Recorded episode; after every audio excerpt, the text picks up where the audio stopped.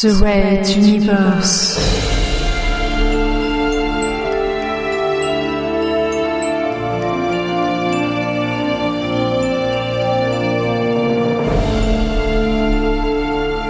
La plus grande saga galactique jamais entendue en podcast.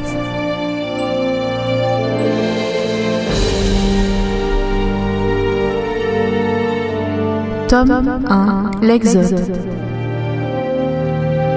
Troisième chapitre. Maman Lolo. Huitième partie.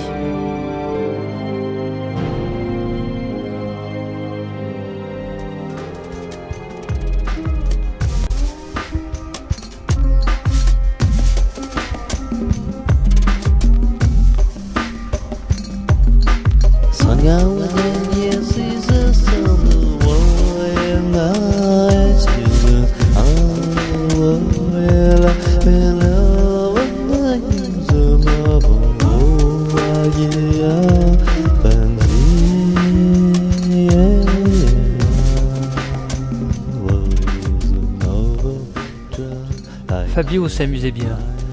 Quand il était dans sa prison souterraine, il avait réussi, après plusieurs années de concentration et de méditation, à ressentir la présence de personnes situées à des kilomètres au-dessus de lui. Son isolement total, entouré et servi par des robots, constamment drogués pour limiter ses pouvoirs, surveillé par une armée de caméras et autres instruments de mesure de toutes sortes, lui avait permis d'affiner ses sens de mental. Alors imaginez ce qu'il ressentait actuellement. Les dernières prises de drogue n'agissaient presque plus, et il se retrouvait au milieu d'une foule d'humains qui vivaient leur vie sans se douter une seconde de sa présence. Son cerveau était tel un sonar qui repérait des personnes jusque dans les croiseurs de la flotte? La station entière était prête à tomber en son pouvoir s'il le désirait. Il avait la possibilité de lever sa propre armée de fanatiques en quelques minutes. Ces idiots de militaires ne l'avaient en fin de compte qu'aidé à le rendre encore plus puissant.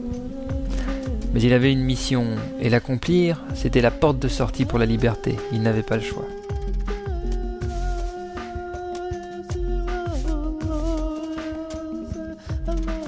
D'ailleurs, cette mission débutait sur des déroulements imprévus. Il avait, du fond de sa caisse, une vision très claire de ce qui se passait sur le quai, et cela ne manquait pas de piquant.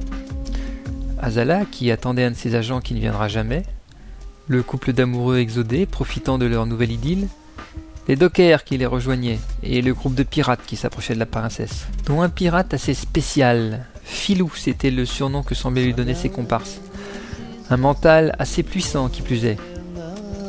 Fabio ignorait ce qui put exister des manteaux pirates, mais à bien y réfléchir, cette profession ne pouvait que leur réussir en effet.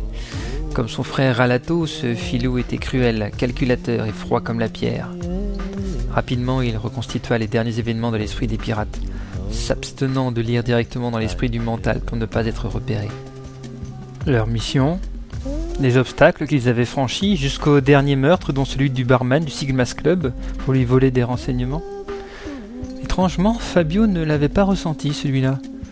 Sans doute les drogues étaient-elles alors encore trop concentrées dans son sang pour cela. Ses lèvres se pincèrent, et il ouvrit les yeux dans l'obscurité de la caisse. Ces hommes étaient déterminés et sans aucun scrupule. Mais leur but risquait de contrarier ses projets.